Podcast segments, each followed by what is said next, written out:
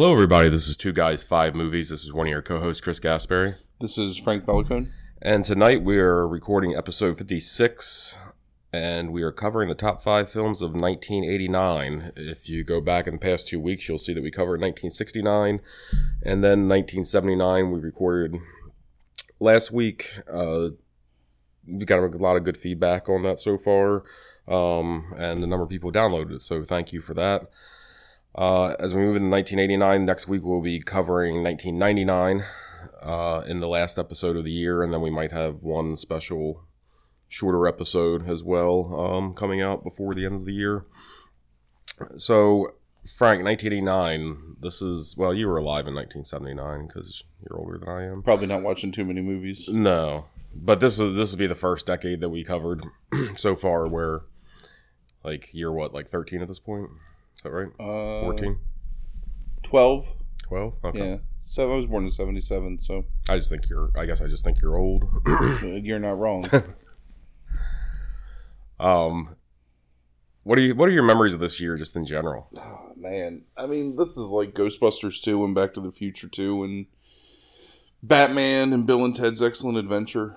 Um, this is the year that the movie theater opened in Elkton again Yeah. after us not having a movie theater for like a decade at that point almost. Right. Elkton Movies 4. Yeah. Yeah. Um, so I saw Batman in the theater, and it was one of the first first movies since the early '80s I'd actually seen in a movie theater. Um, yeah, no, it's Was Batman a summer release? Do yes, Uh, yeah, I, I think thought so. so.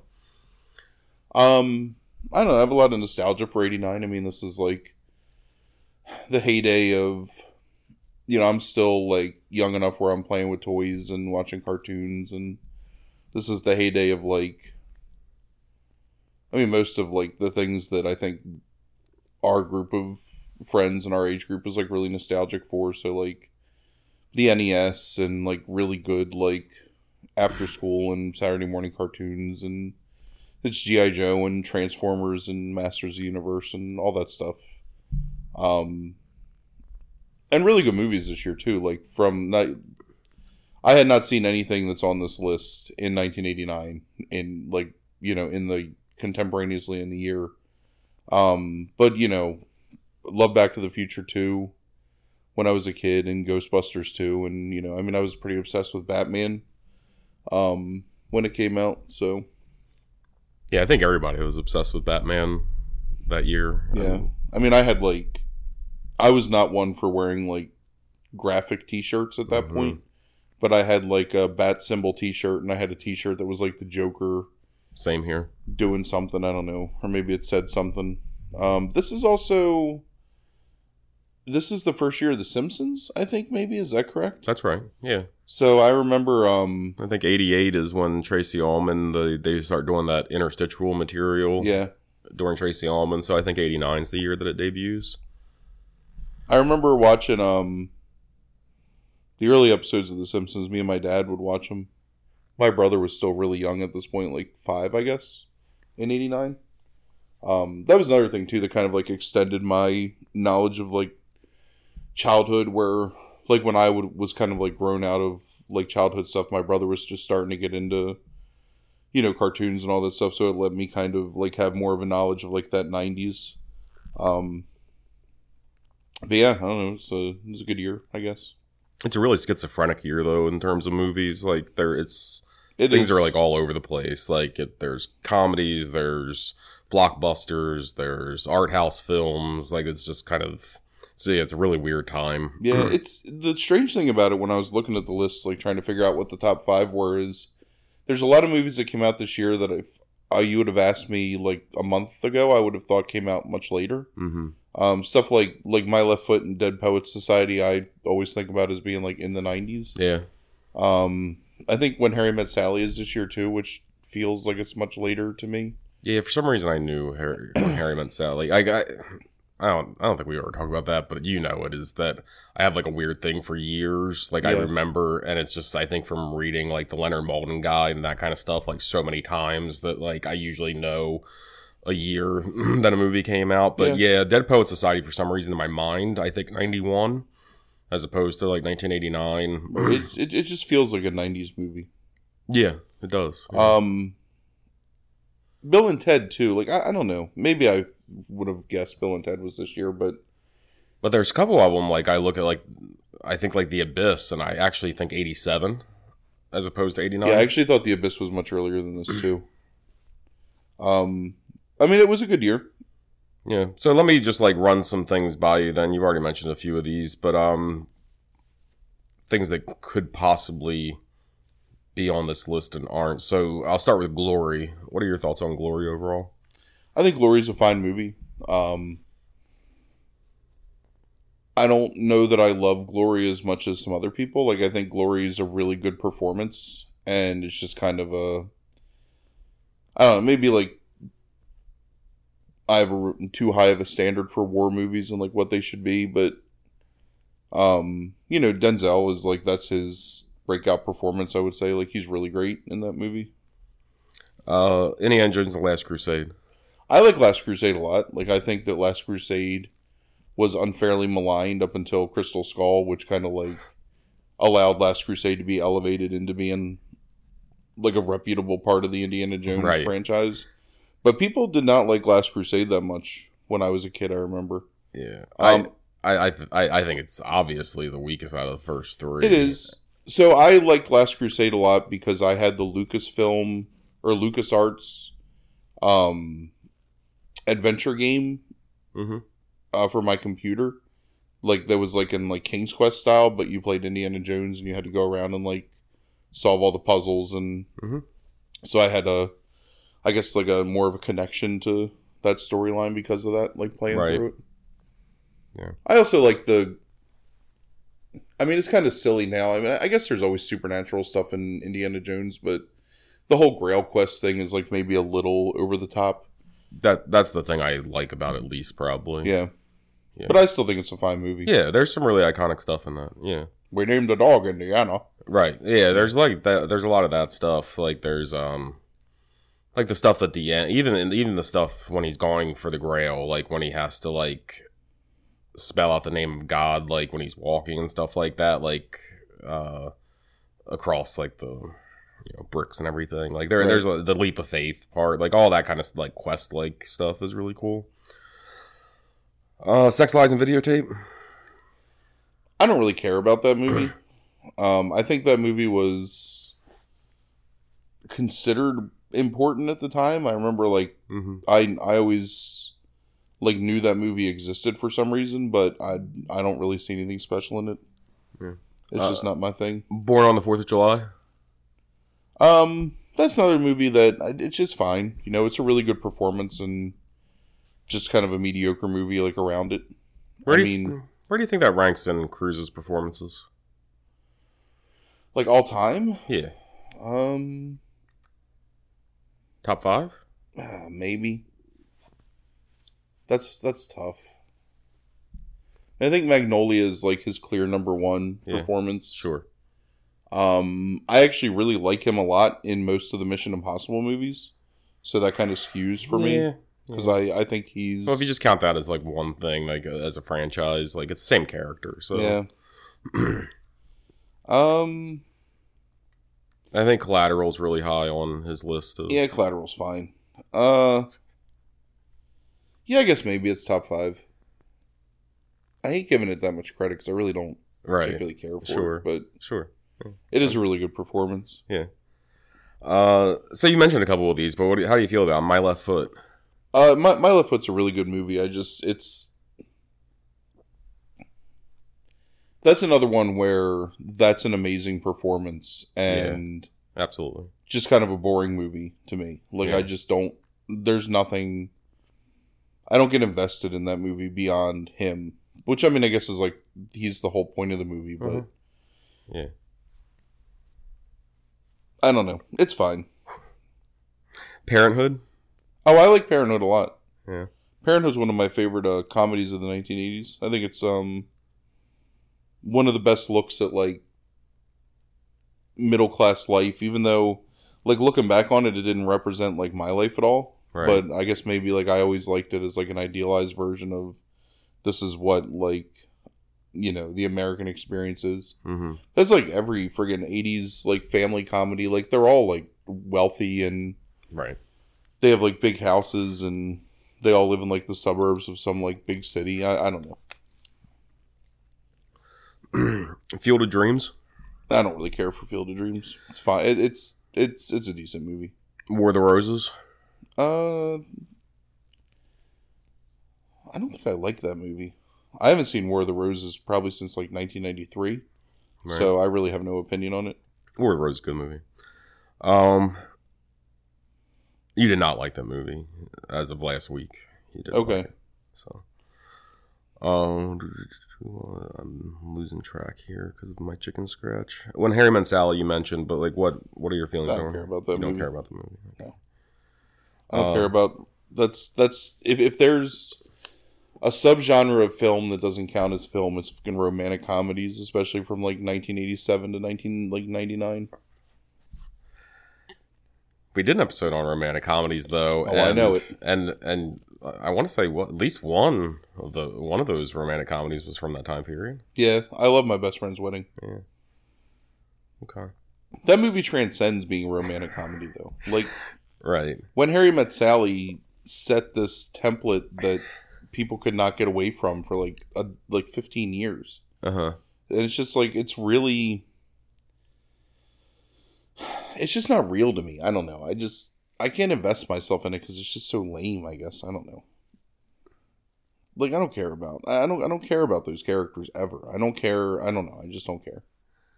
I think it's possible you might be um aromantic. No. I like romance like when it matters. Okay. I like the like like embrace You like comedy when it matters too, right? right, but that's very that's very seldom. right. um, there was another one I wanted to ask Comedy situational. I don't know. I just oh, Driving Miss Daisy. oh, who cares about that movie anymore? Okay. I have no interest in that movie. That's another one that's like that's that's the movie that was like the critical darling because it was like it touched on subject matter that he didn't really I don't know, like especially I guess in the 80s like they we still weren't really talking about. Right.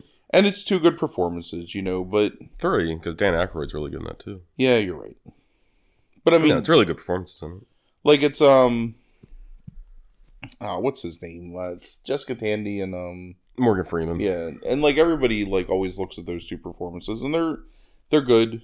It's it, it's a good movie. It's fine. It's just i don't think it's the like amazing film that it was made out to be in 89 So I know you like Uncle Buck because it was on your top five fish, out of water, comedies, comedies, our only comedy episode, right? And um, where would Uncle Buck rank roughly in the like 1989 for you? oh my god Top 15? no jesus no Top 20? i'd have to look that's that's that that that that would be bold to put uncle buck in the top 20 Okay. films of 1989 Okay. I mean, you got the top five that we're gonna do. hmm I don't know. There's I off the top of my head, I can name like Back to the Future Two, Last Crusade, Right. um, The Abyss. Like half the things I've just right, mentioned. everything. Everything you said is a better movie than Uncle Buck. Even the ones I don't like Right. is still like objectively a better film. Is The Burbs a better comedy than Uncle Buck? Yeah, yeah. The Burbs is a good movie. You're always trying to push the Burbs because you love the Burbs, and I like. I don't know. Like you always like like make it seem like I don't like the Burbs. Like I like the Burbs. I keep saying the Burbs. Say the Burbs again, Right. yeah. Um, someday, someday, I'm going to figure out a way to talk about that movie.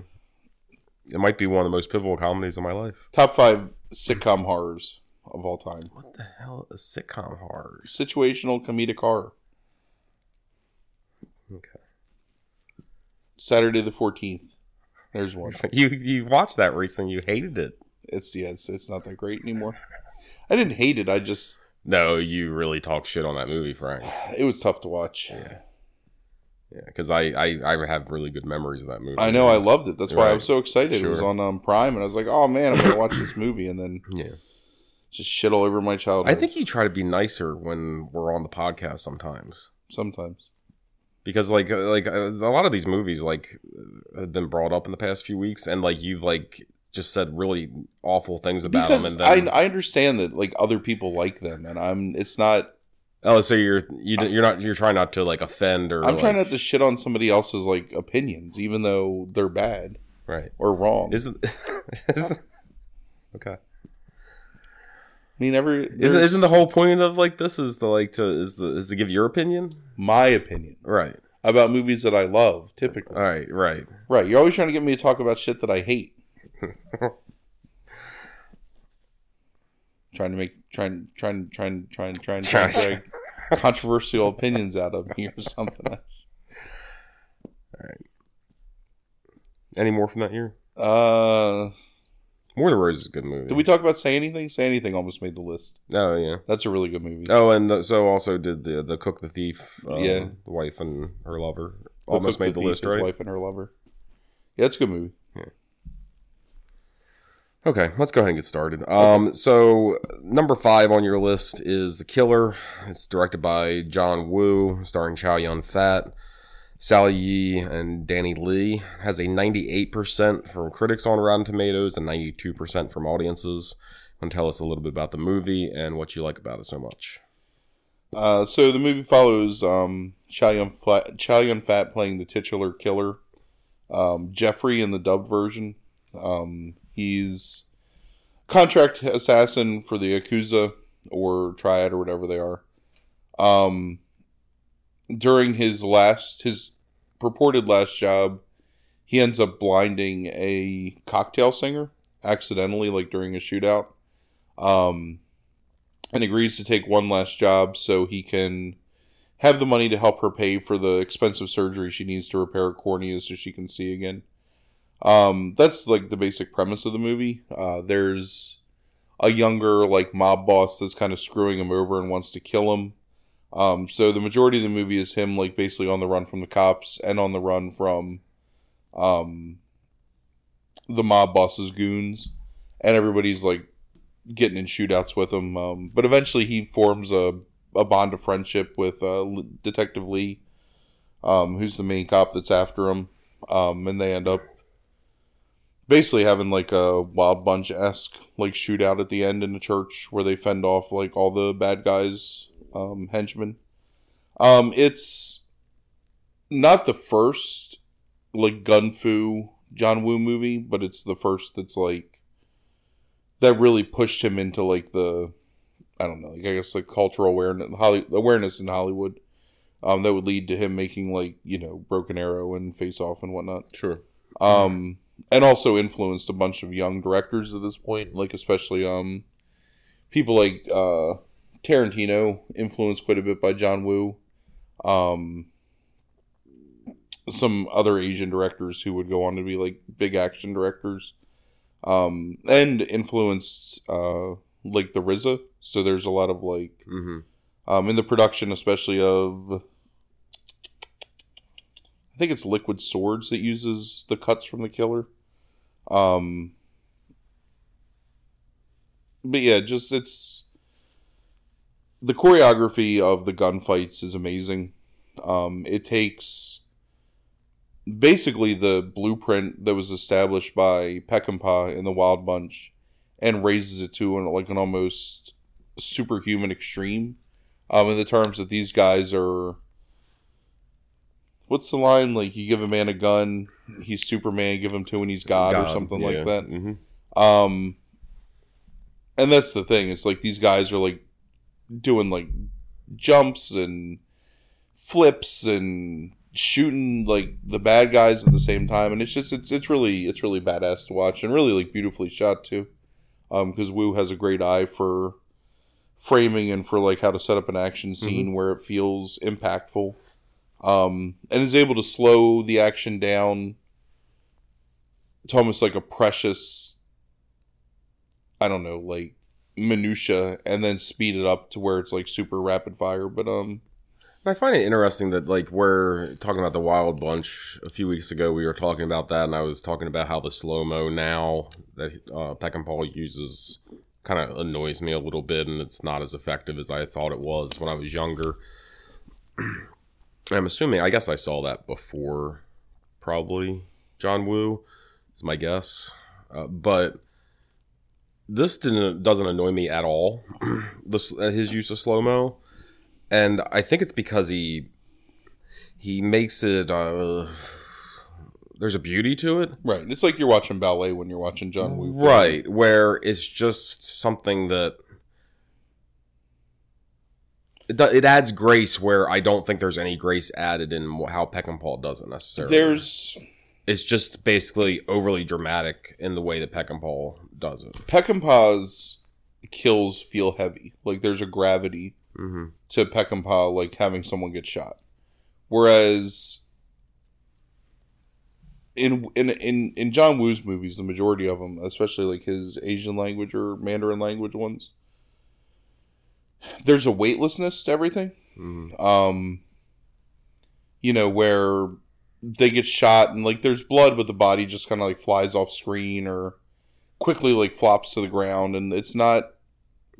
It's romanticizing the beauty of the movement that leads to the bullet, as opposed to the like almost like fetishizing the bullet hitting the body and the aftermath of that. If that makes any sense. Mhm. So it's like the the prelude as opposed to the aftermath. I guess maybe.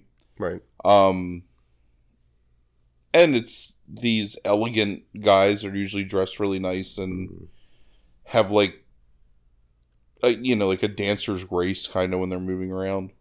Um, done to greater effect, I think, in Hard Boiled. We were talking about that off air a little bit, and I think you agree with that. Yeah, I do. Um, I think Hard Boiled out of his like Mandarin language movies is superior. Um, and Better Tomorrow too, which is a really good movie. That's the Yeah. Better Better Tomorrow too is the movie that um Clarence is watching in uh Right. True Romance. hmm Um, or I guess Alabama's watching it when Clarence comes back. Um, but hugely influential on the films that came after it, and still like a, a fun movie to watch, still entertaining. hmm Um, I think the plot's a little too, a little too much nostalgia for like the heyday of like when these gangsters and cops were honorable, and now they're just kind of like weak-willed and craven. And I don't know like how I I feel about that anymore. But um, still still a good movie. Very difficult to find though to watch. Yeah, it, it was. I, I was surprised. I had to resort to um, methods I don't like to resort to, like Right. in order to find it. Yeah, I Um, bought it again off eBay. So Right. Even Uh, though I think I've owned this movie now, this is probably the fourth time. Because I definitely owned it on VHS twice, and I know I've owned it on DVD at least once. yeah, I used to have it on DVD. Wasn't there a two pack or something of the Killer and Hard Boiled? Yeah, in Hardboiled. Yeah, I think I had that. There's Um, that two pack, and then there's a three pack of all three Better Tomorrow films. right. Even though the last Better Tomorrow was directed by Tsui Hark and not um hmm Woo. Speaking of that idea with the the, the honorable yakuza, you you see there there's that really great scene where his what's his friend's name? Do you remember the Dumbo. Oh no, you're talking about um Stanley or Sydney or whatever they what- call him in the yeah uh, Jeffrey's friend? Yeah. like in the yakuza, like the guy that's his um his agent basically. yeah. So uh, when he when they're trying to get him get him to give up Jeffrey's location. Right. That is. Really and there's that uh, they beat him down and you know there's the whole stuff about like you know we're gonna make you like a dog or whatever um Sometimes being a dog is preferable to being a man. right so that whole scene like the again like kind of like the the grace under which he just takes the beating in order and and protects jeffrey Right. i mean it has to be influence uh on watching it this time i realized on the alabama scene when Alabama is getting beat in true romance Yeah.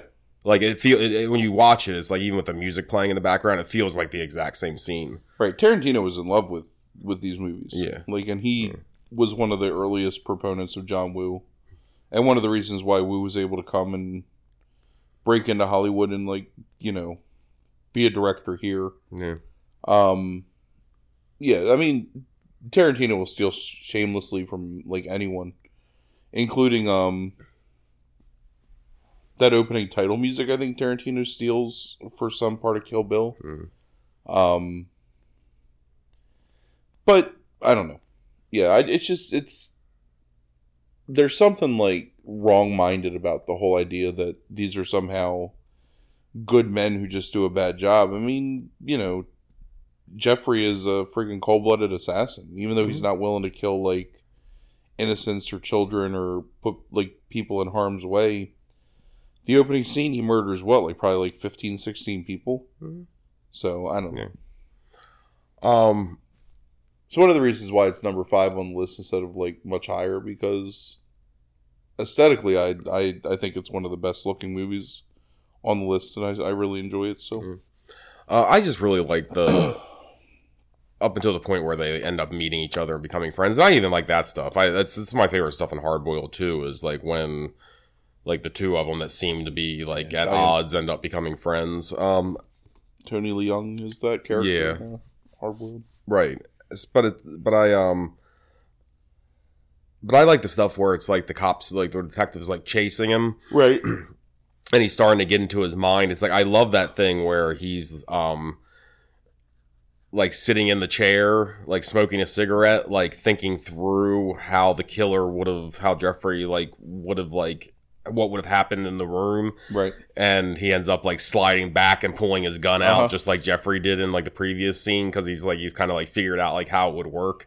Um then he scares the shit out of his like detective friend like when he does it. But it's like I, I really like that kind of stuff a lot of like the the detective getting in the mind of like the killer and like kind of learning him and knowing figuring out who he is and stuff like that. So by the time they meet they do know each other in some ways. Like um they've they've thought about each other enough that they kind of know each other um and i i always like mark out to like things like that there's like elements of that and stuff like la confidential like you know Sure. where it's like you have that whole time where it's like Bud, Bud Bud White and Ed Exley don't really talk or meet, but it's like they know so much about each other that when they do like come together, it's almost like they've known each other forever. And uh, I think that stuff's really cool in Yeah, I mean too. that's good. And the the whole thing with him like trying to understand how this guy could be a cold blooded murderer but still like risk his own freedom and life to save the life of like the young girl and stuff. I mean all that stuff is Yeah, is well done and I don't think it's like poorly plotted and it's definitely not Yeah. poorly acted. I just think that Yeah. like the overall idea is just is I don't know. yeah. The um, in terms of criticism, the only thing I could really find on this, because like I said, it has ninety eight percent from critics. Um, the uh, Christian Science Monitor called it a um, pointless exercise in style. Uh, Um, and yeah, I don't, I don't know really what to if, say if, about if, that. if you're pulling out quotes from the Christian Science Monitor, you probably just need to say that it's universally acclaimed or something. I don't know. yeah, I they they um they surprise you sometimes. Christian Science Monitor, they have some good writers on staff. Um, that aren't like necessarily always what you think. Right. but uh, uh audiences claim that they feel no connection to the characters um which i think is weird uh the plot is juvenile like by by one audience member claims uh so yeah i don't know like but i couldn't really find a lot out there in terms of criticism Yeah, I'm just um. I don't know. I, I don't see how you can't connect with the characters. Like, yeah i think it's really hard not to yeah. Like they, they, if if anything, he might spend a little too much time like getting you to know the characters. So I don't know. and making the characters i think really likable Yeah. to your point maybe one they sh- always shouldn't be i mean I, I think you really end up liking jeffrey Yes, you know despite you know. And part of that is Chow Yun Fat's just like Sh- natural charm. Right. It's- agreed. Yeah. Um okay. So number four on your list is black rain and this is not the the michael douglas movie black rain that also came out in 1989 this is um is the shohei uh, imamura movie. Um so it has a um 85% from critics on rotten tomatoes and 90% from audiences do you want to tell us a little bit about this movie and what you liked about it so much?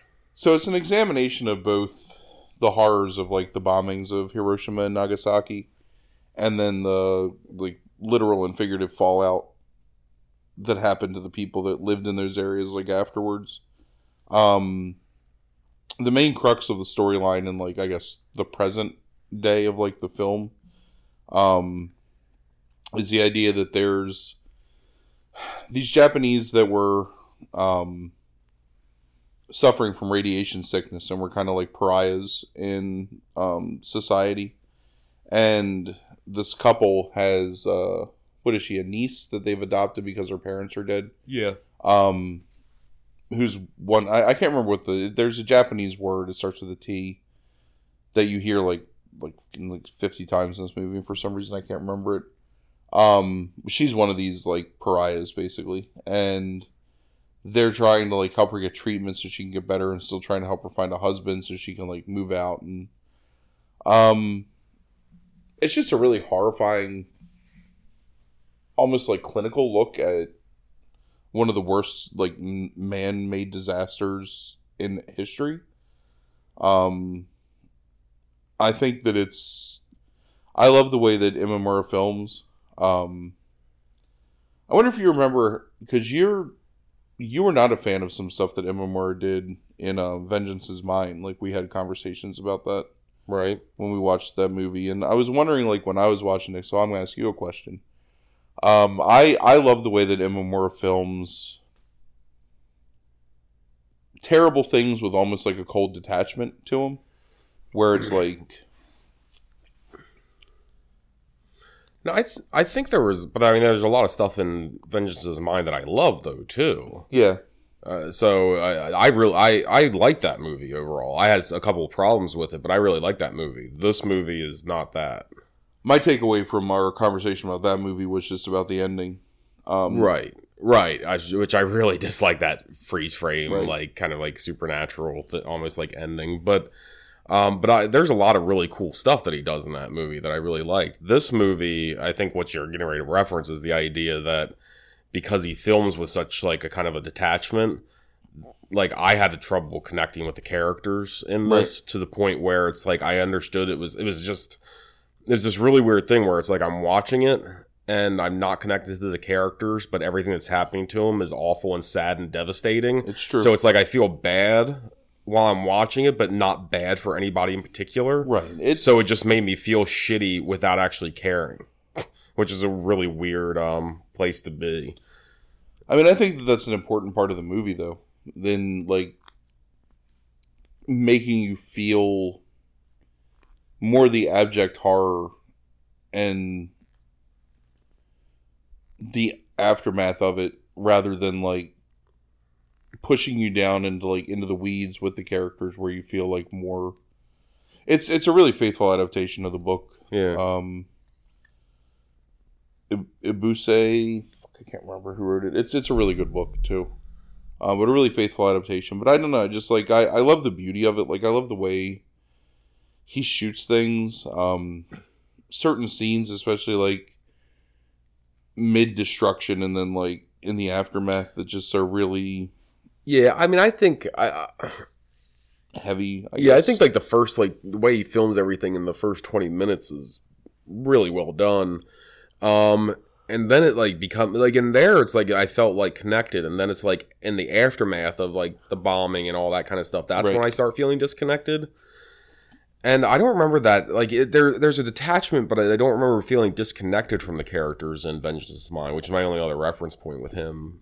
Um, it's yeah. the only other thing that you've had me watch, but uh, there was a closeness, at least in the camera, in Vengeance's Mine, where they're always on top of those characters, and you're always seeing their right. faces and stuff. And uh, there's a lot of side profile, like medium shots in this, and you know, even like um, long shots like at times where it's like full bodies and it, it's, it's really weird the way he like he like keeps away from them um and i maybe there's something to that with the idea of like since like it's almost like they're untouchable in some ways like maybe the camera's keeping a distance as well like maybe there's something to that but hmm. i don't know i i don't know why he chose to do that but um, that's an um, interesting question but I think it's a really important film, and it's one of the one of the first movies that was like an honest, like open look at something that in this country was celebrated as like turning the tide of the war. Sure. Um, and most movies you would see like on the subject or about World War II, with good reason, like focus more on the American triumph as opposed to like what that triumph wrought. And I, I, I think it's Yeah. really like powerful and impactful. Yeah, reading see. criticism of the movie, I, I found that uh, things I never really thought of before in terms of uh, the Japanese reaction and stuff like that, like to the bombing, is uh, I mean, th- this movie, uh, I guess, is fairly critical of the way the Japanese reacted Right. in the aftermath and Well, yeah, how they treated each other. sure themselves. right um and that they're uh that they just kind of like this is uh, there was no real like fighting back against it it was just like this is the way we live our lives now and because of like the customs and stuff like that they just kind of like accepted like and, and kept with the tradition and you know ended up treating each other really shitty like afterwards um so i yeah it brought up a couple ideas that i never thought about before because I've just never really been exposed to that. But I found it interesting that we were talking about last week in 79 how many of those movies are countries coming to grips like, you know, with with war. Right. So we talked about Apocalypse Now. We talked about um, the Marriage of Maria Braun. We Yep. talked about the Tin Drum, like, and how all those movies, in some ways, are like you know these filmmakers Yeah. Kind of like you know, and the like culturally, it's like countries coming to grips with World War II or the Vietnam War and like all these other things. And um, this ten years later is doing something similar for Japan, and it's almost like you know part of the whole thing with this movie is the idea of like kind of this repression that forces them to keep like ignoring like what's actually Right. happened to them like the trauma that's happened there and it's like the fact that it comes out 10 years later when all these other movies are coming out in 79 this is coming out in 89 and Imamura is finally like kind of holding up a mirror to to society Well, from what I understand, and I only know a little bit just reading about um, uh, like Mi- um Mishima and some other hmm like contemporaries from this time. I, there was almost like a re revisitation by like Japanese youth of like embracing that Empire of the Sun mm. like mindset. I think. hmm And so maybe that's why he felt like it was important to come back out and like say like this is why we condemn it and this is why we can't mm, maybe. be these That's people anymore. right. So- yeah. Yeah that's interesting. And you think about like aside from some some foreign movies, there really wasn't any and I always like I'm going to equate this in terms of like how we view things in America, but you know, what is it? Schindler's List? Like a few years later is the first real movie about the Holocaust made Right. in the United States. yeah that isn't like some exploitation movie about the Holocaust with like half naked Nazi women. right Um, so it probably was just like a really difficult thing for people to come to Yeah. face to face with. Sure. yeah. Um. Yeah, I mean, oh, I I don't know. I I see where it's important. I I'd have a hard, really hard time telling. I don't know who I would tell. Like, yeah, you should watch this movie. I don't know. Like that, I know. Like, um, you know, uh, just. But um, yeah, I just thought it was kind of like it wasn't. It's not that it was dull. It was just it's, It's really hard to watch because it's so kind of painful. Right. But then I also didn't really necessarily like any of the characters. I don't think I'm supposed to like any like many of the characters. I you think know? you're supposed to have a measure of empathy sure, and sure. pity for Right, the characters. Yeah. But I mean, that doesn't necessarily always connect you to characters in a in a, in a good way. If that's all you have for Sure. Like, um,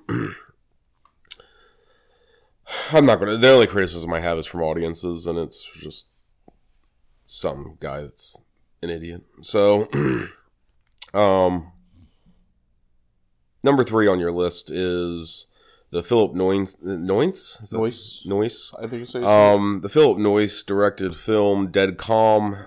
It stars Sam Neill, Nicole Kidman, and Billy Zane. Has an 82% from critics on Rotten Tomatoes, a 63% from audiences. That's pretty crazy. Yeah, I, I, that was surprising. You want to tell us a little bit about the movie and what you like about it so much? Um, so Sam Neill plays a naval commander returning from whatever being on a tour to find that his son has been killed in an auto accident and his wife is like gravely injured. Um, flash forward months when she's recovered and they're out on um, a sail, like a cruise around the where are they the Pacific. Um, they pick up pretty early on a she's still like traumatized by the whole event of like losing her son in the car accident. They pick up a stranded man who comes off of like a much larger boat early on. Um, he spins them a tale that it's everybody died of like whatever they call the um shit whatever disease whatever sickness it is um botulism i guess from eating like bad Right, yeah. like canned product or whatever um sam neill's immediately suspicious goes back to check it out billy zane hijacks the boat and basically kidnaps nicole kidman and then it's a game of cat and mouse between kidman and zane where he's trying to dominate her and she's trying to let him think that she's being dominated so she can save her husband. Um, and then, you know, the man versus nature element of Sam Neill being stuck on the boat and trying to like stop the leak and get the boat moving so he can go and rescue his wife. Um, just a really like nice, small, tense psychological thriller um, with some really uncomfortable scenes in it, especially from Billy Zane, who's just like. I was telling you this the other day. We were talking about Billy Zane, and I can never look at Billy Zane as a hero because of Dead Calm. Because to me, he's always just like a psychopath, that psychopathic like rapist. Yeah, Um, it's so weird because I, I I think he's fantastic in that uh, role that you actually you you mentioned his Twin Peaks role of John Justice Wheeler, right. and how you can never look at him as that kind of stand up like hero and like I think he's like perfect for that role. And, Right, like I see him in Titanic. I'm like, yeah, that's that's that's about right. right. Um, really great performances by him and Kidman. Um, Neill doesn't have nearly as much to do because most of his stuff is just silent, like him like emoting visually. Mm-hmm. Um, but still a good performance, and again, just a really tightly paced, you know, uncomfortable psychological thriller. Yeah, this is the first time I've seen this since probably like 1990. I think when my parents rented it on VHS or something when it came out. I'm surprised they let you watch it. They they were so weird. It was so weird. It's like I wasn't allowed to watch Roadhouse, like that probably came out on VHS because Roadhouse is an '89 movie. Yes. Um, but I probably was the same time period. I would have they would have rented it. And it's like I wasn't allowed to watch Roadhouse because of the sex, but apparently I could watch this Because it's just rape. because it's just rape, right? um, so yeah, they had real weird like you know like things of like what it, but it wasn't graphic. I think where the Roadhouse like scene is like the, it's a it's a it's a traditional like American mindset with a lot of people where it's like if like breasts are exposed you can't watch that but as long as like you know it doesn't matter whether it's like violent sex as long as you're not seeing like exposed bush or like you know breasts it's like everything's you see, fine You see her breasts in the in the sex scene yeah i guess so i i, I several don't, times. I mean, it's it's it's uncomfortable. yeah. I think it, it, it absolutely right we'll get to that i think I, uh, there is some things i want to talk about with this movie and that's one of them but uh yeah so like they were real weird about all that so yeah i was allowed to watch this um uh, my mom does not remember. I had, I brought it up to my mom because I was talking to her the other day and telling her she called me in the middle of this and I was like, yeah, you like you know, like you and Larry like watch this or whatever and she's like, I don't, I don't, I never watched that movie and I was like, okay, mom, like, um, I mean it's been thirty years, but still like, uh, so yeah, like, but I, I have some, I have some things about this movie here, like that I've asked you some of this already, but I think it needs to be talked about. What's your feeling in this movie in terms of I, I, I still don't know if I'm sold on like your idea of why what's the point of the son dying in the beginning of this movie? It's just an elaborate setup to get them on the boat and to give them a reason to not go back. Basically, like why they want to. He wants them to stay out on the water. I think. Right. I think it's also supposed to make you empathize with Kidman, Thank you. Okay, go. And- that's, that's what I was trying to get out of you. understand like how difficult it is for her to overcome like these challenges, and that the motivation is that she can't lose the other most important person in her life, Right. in her husband, and that's why she can go to those extremes. Yeah. Um, because it's more about survival than it is about like I don't know whatever you want to call it, like personal protection or self preservation, maybe or whatever. Yeah. I it seems from reading the criticism that so so right. So given that, like it does make because it does seem controversial the more I've read the criticism at the time period of that sex scene.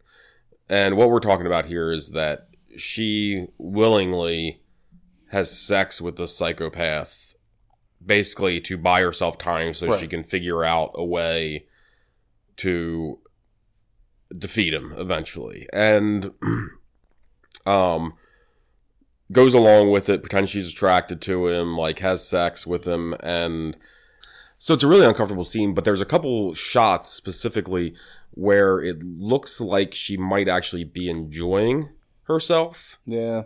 uh, and like and i've seen like a number of reviewers talk about it and kind of question that scene particularly but given what you're saying if the son the death of the son is the setup for her kind of being like a emotionally broken and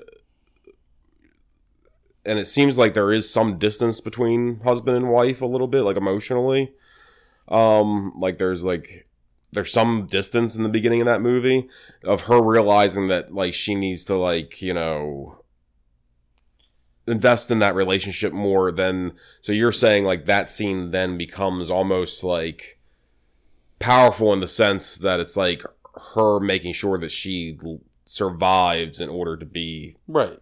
I mean, I don't think that she's enjoying it at all. I think that she the scenes that the what you're talking about where she seems like she enjoys it are times where Billy Zane is like acutely aware of what her reaction to the situation is. I, I it's i'm not i'm not i'm not entirely sure i, I believe that no, you can believe what you want. I just don't. It's that he's not looking at her necessarily in those scenes, like that they're that they're talking about. I'm not even sure if I buy that she's necessarily enjoying it, but there I can see where people are saying that there are certain looks that it could be. There's only really the one sex scene, Yeah, right. and then everything else is like him like directly looking at her and I don't know, but I do think it's an important conversation, like uh, just to have about that movie because, like, it's it's one of those few instances where a couple, the interpretation of a couple shots, to some degree, does determine the direction of that movie in terms of like how you think about it. yeah, And and and if she and if and but it's like I don't even know if it's as complex as that. Like even if you go down the the line of thought that like she is like and does enjoy it at times it's like it gets into this really uncomfortable conversation about sex and violence and it, it- very much the conversation we were having about history of violence um a month or two ago where people are made very uncomfortable by that sex scene where it's very kind of violent and it's a little forceful but she ends up enjoying it and it made people extremely uncomfortable to where they walked out of the theater when I was watching it Right. and it's something similar here. Um, I don't know how how different it is, but that's only if you interpret those things that way. Yeah, I mean, I just think that it's meant to just make you as uncomfortable as possible when you're watching it. And to understand that the only reason she's doing it is to save, you know, her husband. Like, I don't know. Um, last thing, the reshoot apparently of the end of this movie. How do you feel about the very end of it? With him getting shot in the mouth with the flare. Yeah, Um like after it's like he's seen he might be dead and it's ambiguous and it's a little much. Like I I think I said this to you a couple weeks ago that like it takes a good believable villain and kind of turns him into Michael Myers for a second.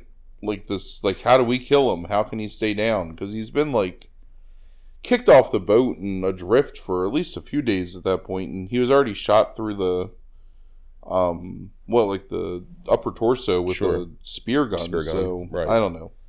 I'm not. I'm, I'm not a huge fan of like the very very end of the movie. Like I even. Yeah, I don't know. I'm just. It's. It's the one thing that kind of brings the movie down a little bit for me. Otherwise, what I think is like a really great and one of my favorite like psychological thrillers of all time. But There's a couple people that gave negative reviews based on that ending alone. yeah, I can see that. Um, the other, the only other criticism that comes up that I see routinely, and the, the one that articulates it probably the most is Desson Howe or Howe from the Washington Post. Um, he says that there's too like. I think he acknowledges kind of that they might not be extremely important uh, in the review, but at the same time that there's these unanswered questions from the movie, like uh, what happened on the first boat, you know, and why did it happen, don't necessarily get full an- full clear answers. Yeah, I, I I think that's part of the magic of the movie though is like not knowing.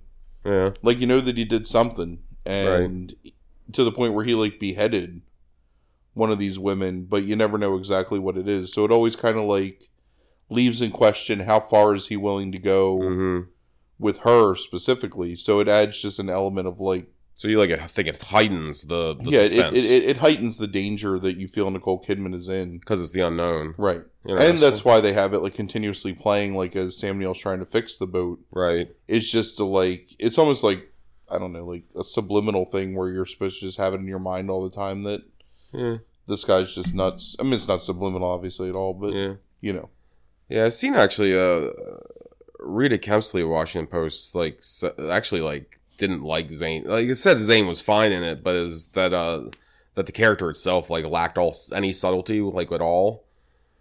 sure, he's not meant to have subtlety there. Really. I don't think. I mean, he's meant to be uh almost like a boogeyman, kind of. Yeah, see, and I, I I think Zane's really effective in this, and so is Kidman. I think. Yes.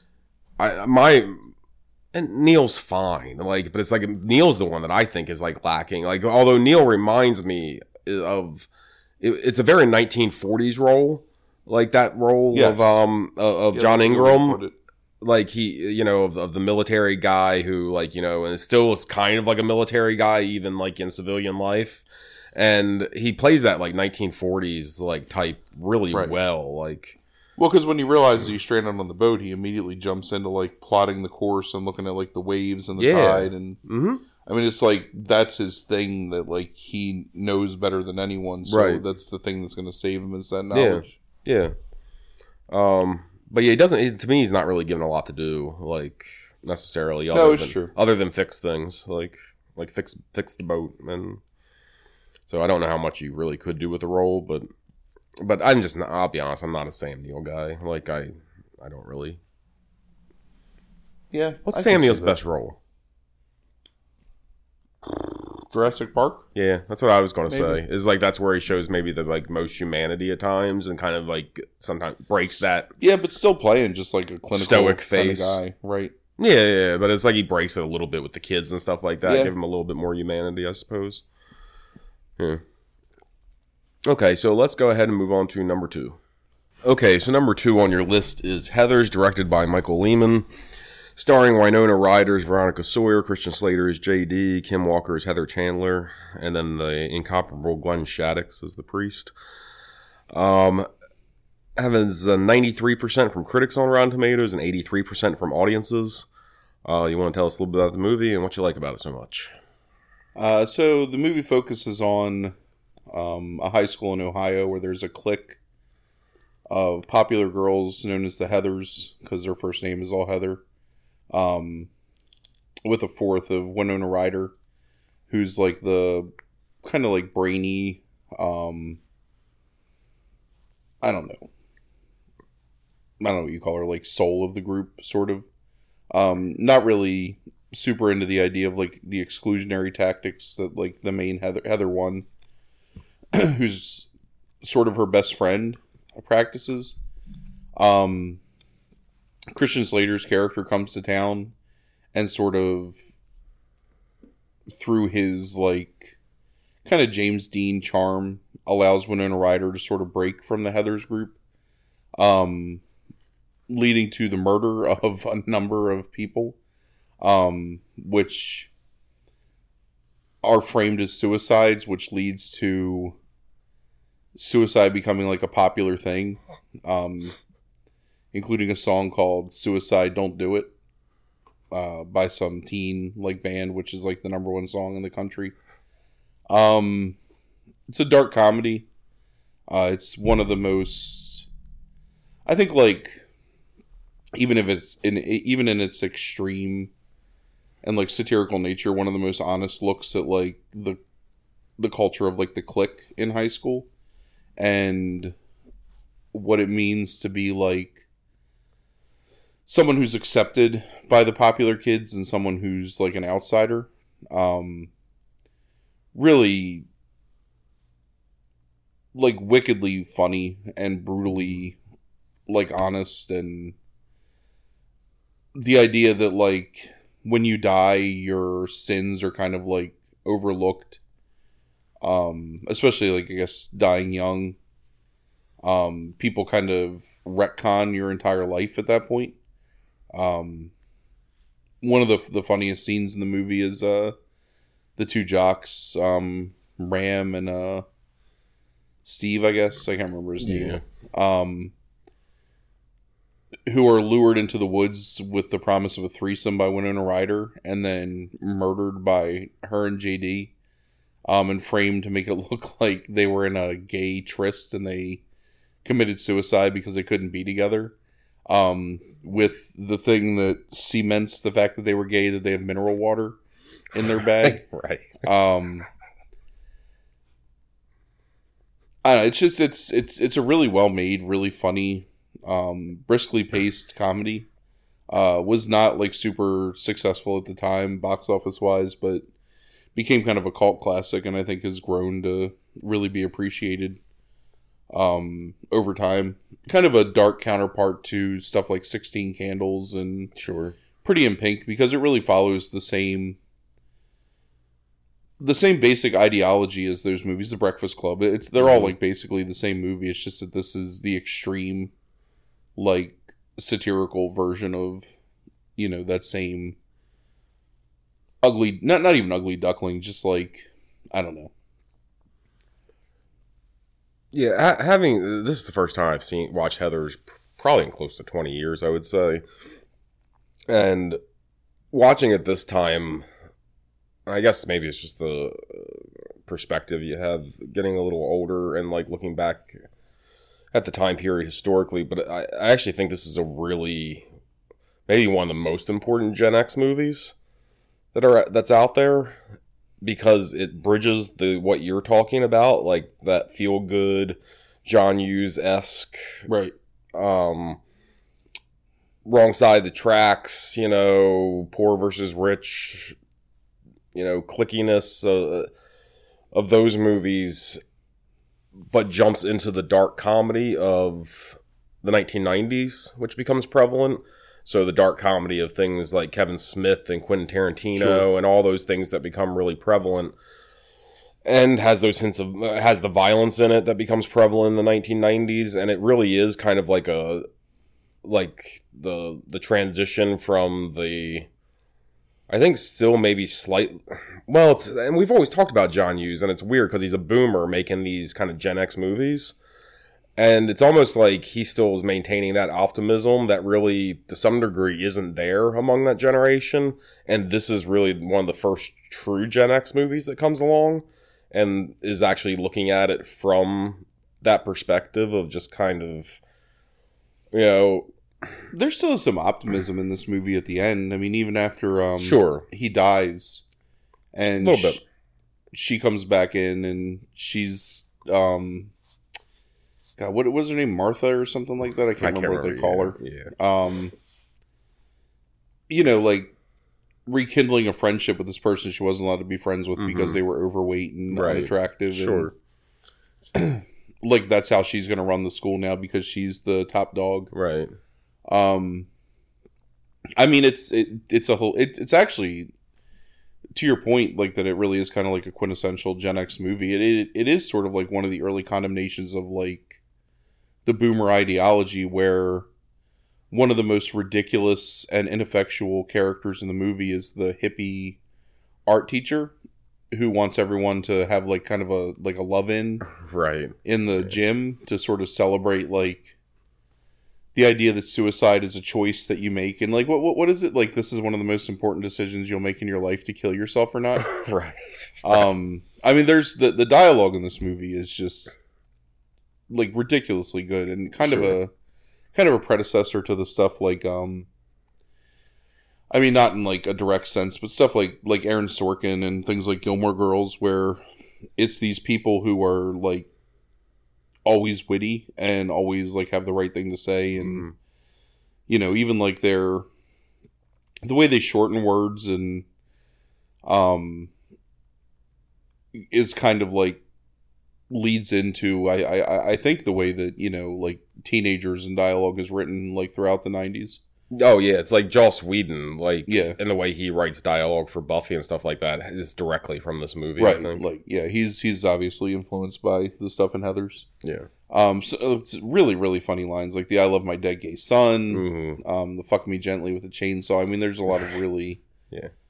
really good stuff in this movie and the performances are amazing in it. Oh yeah, yeah.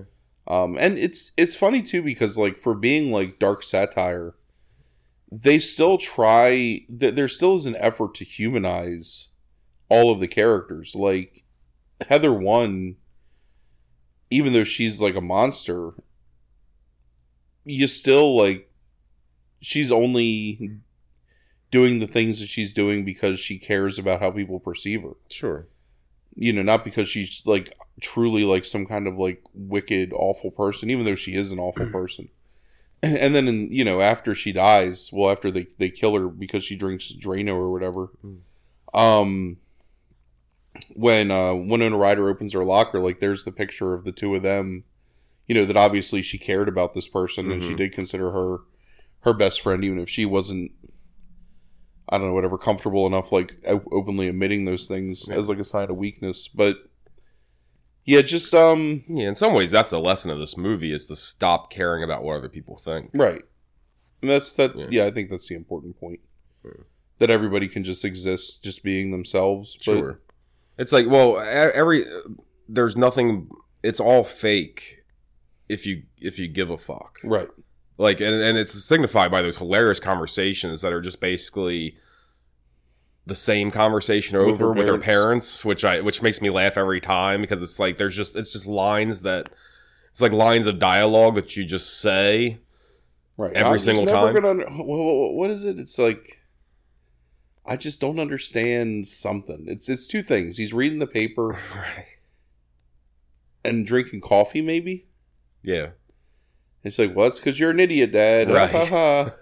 oh, you too. Yeah, right. And it's just like the same conversation over and over and Yeah. over and there's this like um kind of like inherent fakeness to like at least they show this inherent fakeness in like the boomer culture, I think. Um and how that like ends up like influencing especially I think rich society more like Sure. in terms of like the kids themselves and then they just kind of repeat the same mistakes over and over. It's also an interesting counterpoint to um, a movie like Society, which is the same year, Sure. which is in essence like the same idea that Yeah.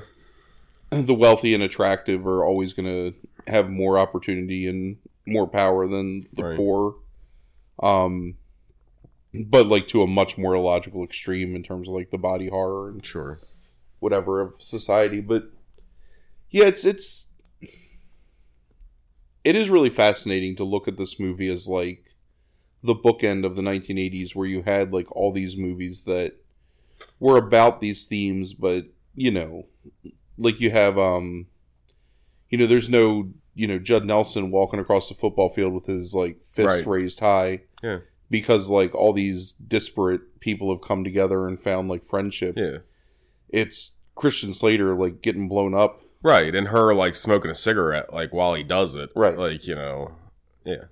Like No, I mean it's like this you're right. I mean it's the perfect thing to cap off that decade and it's the perfect thing to act as the precursor for all the other Gen X movies that come after because it's like what's the what's the next things like what like reality bites singles like you know all those Sure. things it's like it's like this is the end like this is the end of high school and now like all everything that comes after it is early 20s gen x movies a lot of them Yeah. and like those people, like specifically to those points, reality bites and singles. Um, people that are in therapy, people that are coping with their problems through like addictions, Sure. people that are lost and unable to connect. I mean, I think that's what makes um, uh, what's the first before movie before sunrise, right? Right. what makes that movie so powerful is just this idea of like these two people that are kind of lost and finding each Mhm. other. Um, and even though that's a pretty hopeful movie, um, it still is that same vein of like, Sure. And I, that's one of the, that's one of the many names for the generation is the lost generation. I mean, yeah, like how do you how do you find identity? How do you define yourself? yeah. Um, and it just like this movie does it in a way that's you know the idea that like your identity, even if you've defined it as something, can be redefined by people after you're gone. or by people like while you're there, still through their perceptions. Mhm. Dump truck, Martha Dump Truck. That's what they yeah, call it. they dump truck, Yeah. Um, and even the people that would normally in like the John Hughes movie be like sort of the the protagonists. Um, you know, they've got the guy that's like obviously a parody of uh, Anthony Michael Hall from um Breakfast Club, who's like the studious nerd who cares Mhm. about his grades Right. But he's just as vapid as you know they're all like just as empty Sure. and meaningless as like the popular people who are like very directly like vapid and only concerned about appearance Yeah. but they're the smartest ones in the school like the the daily quiz like all that stuff is much more intelligent and interesting than anything that like you Yeah. know the other groups are doing they just have the power of their popularity to Right.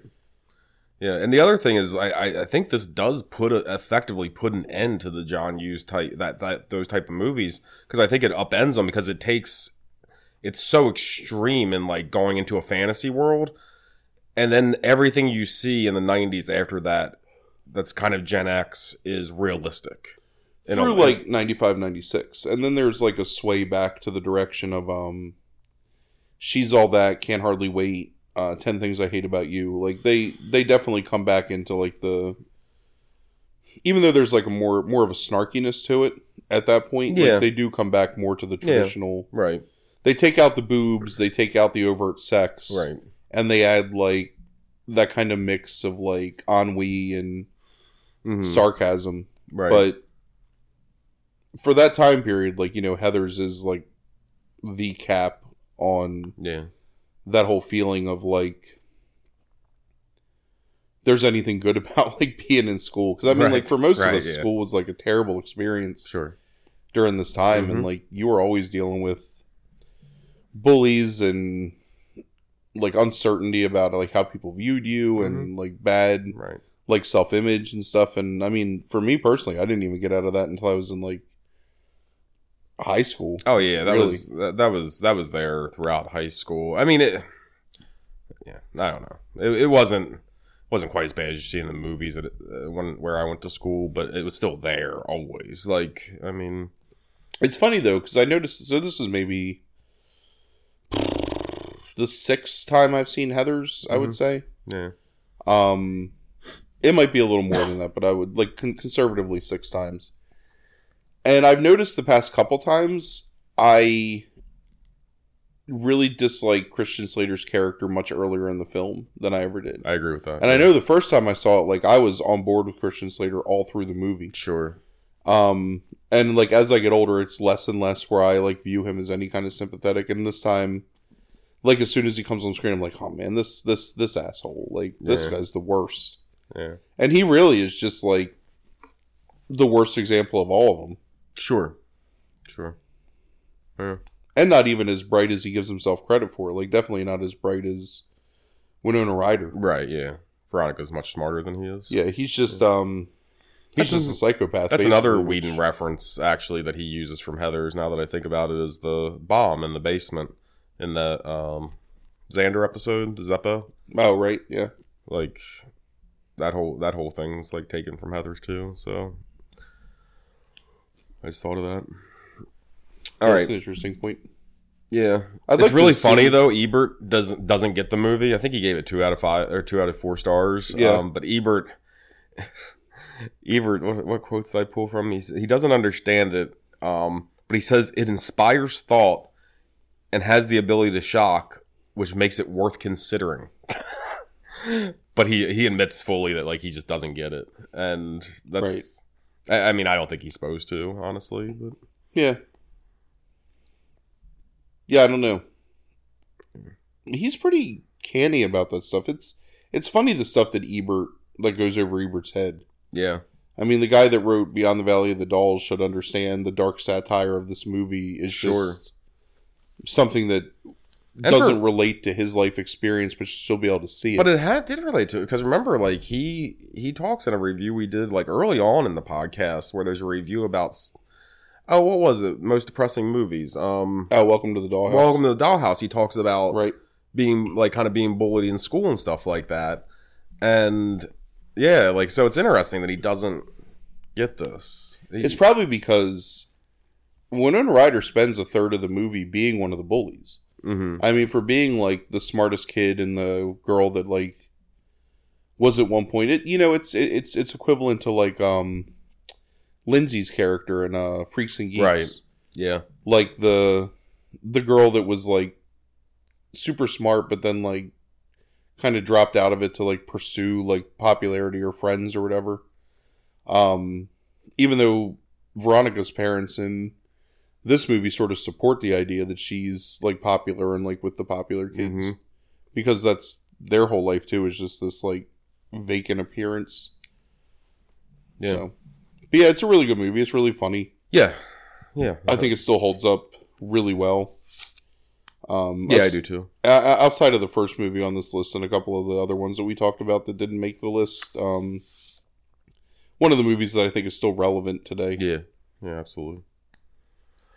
Okay, so number one on your list uh, is "Do the Right Thing," directed by Spike Lee, starring the now late Danny Aiello, um, Richard Edson, John Turturro, Ossie Davis, Ruby Dee, Giancarlo Esposito, Bill Nunn. Um, you can go on and on.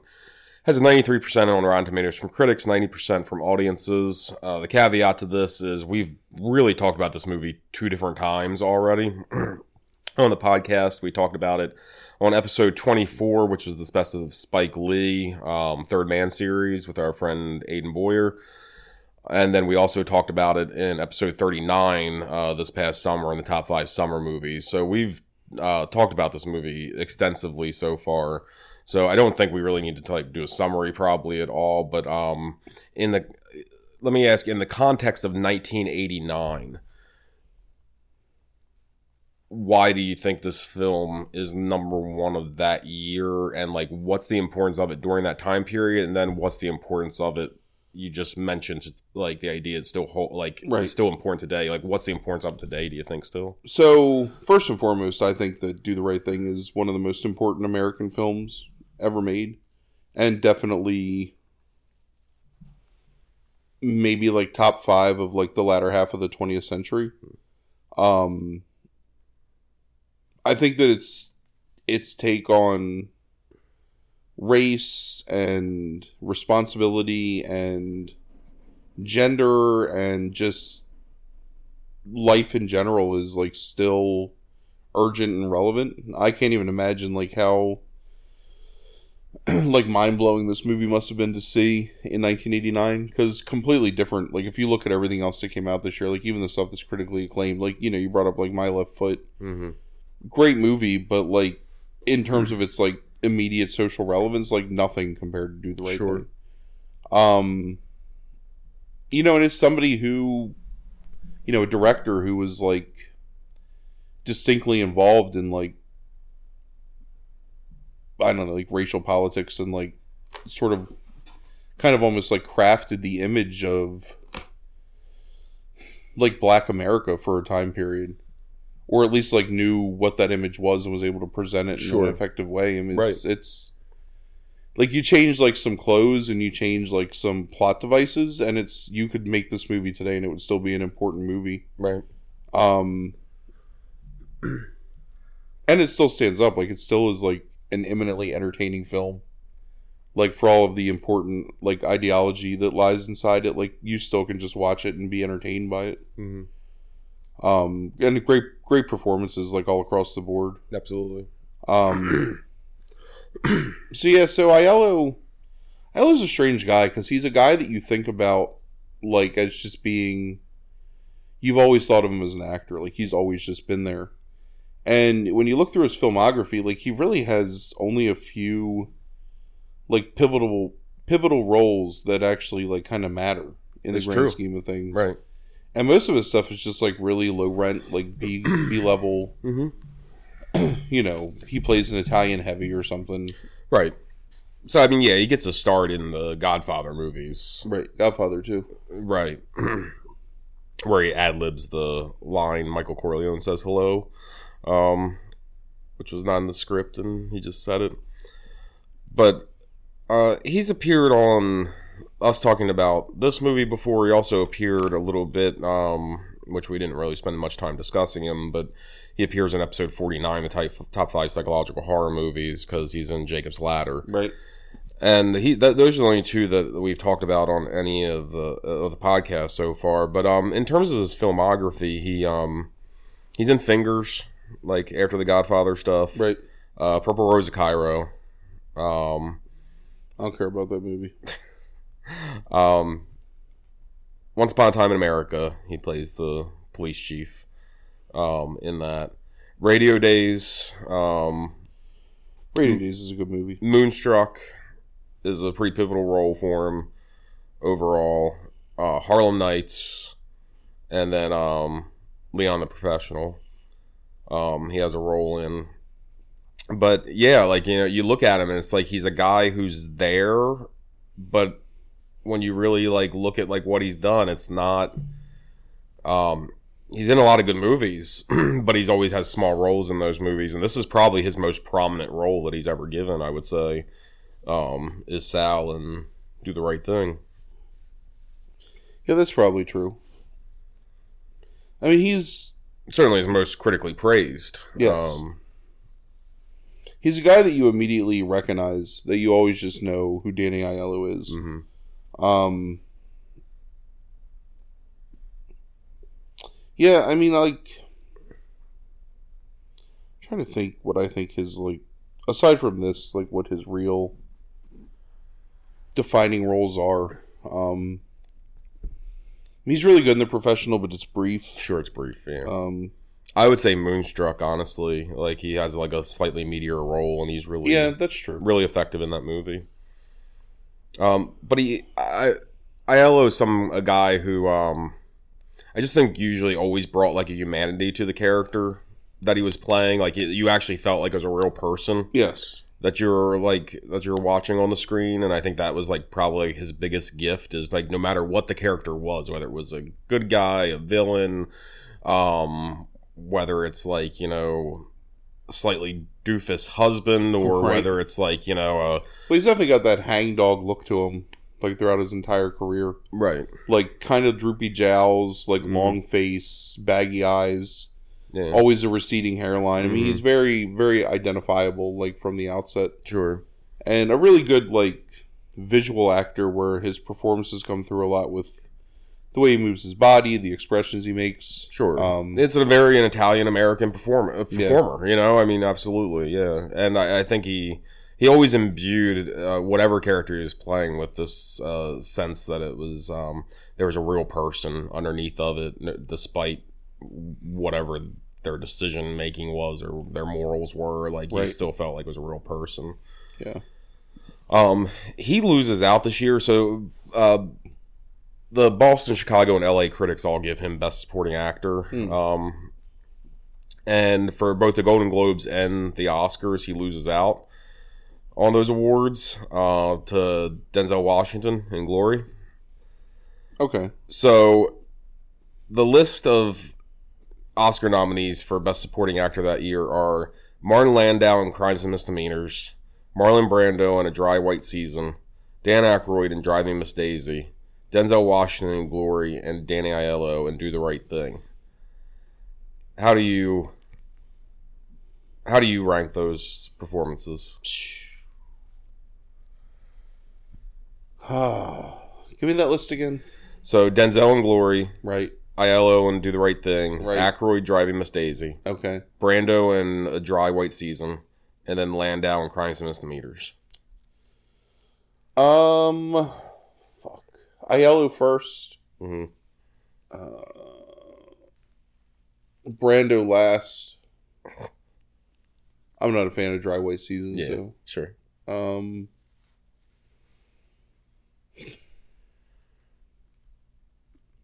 That's really tough. Landau's probably. That's a really good performance.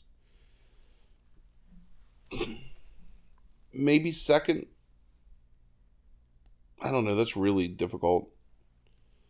I don't really. I mean, I remember liking Aykroyd and Driving Miss Daisy, but I don't really remember his performance. Like, I can't.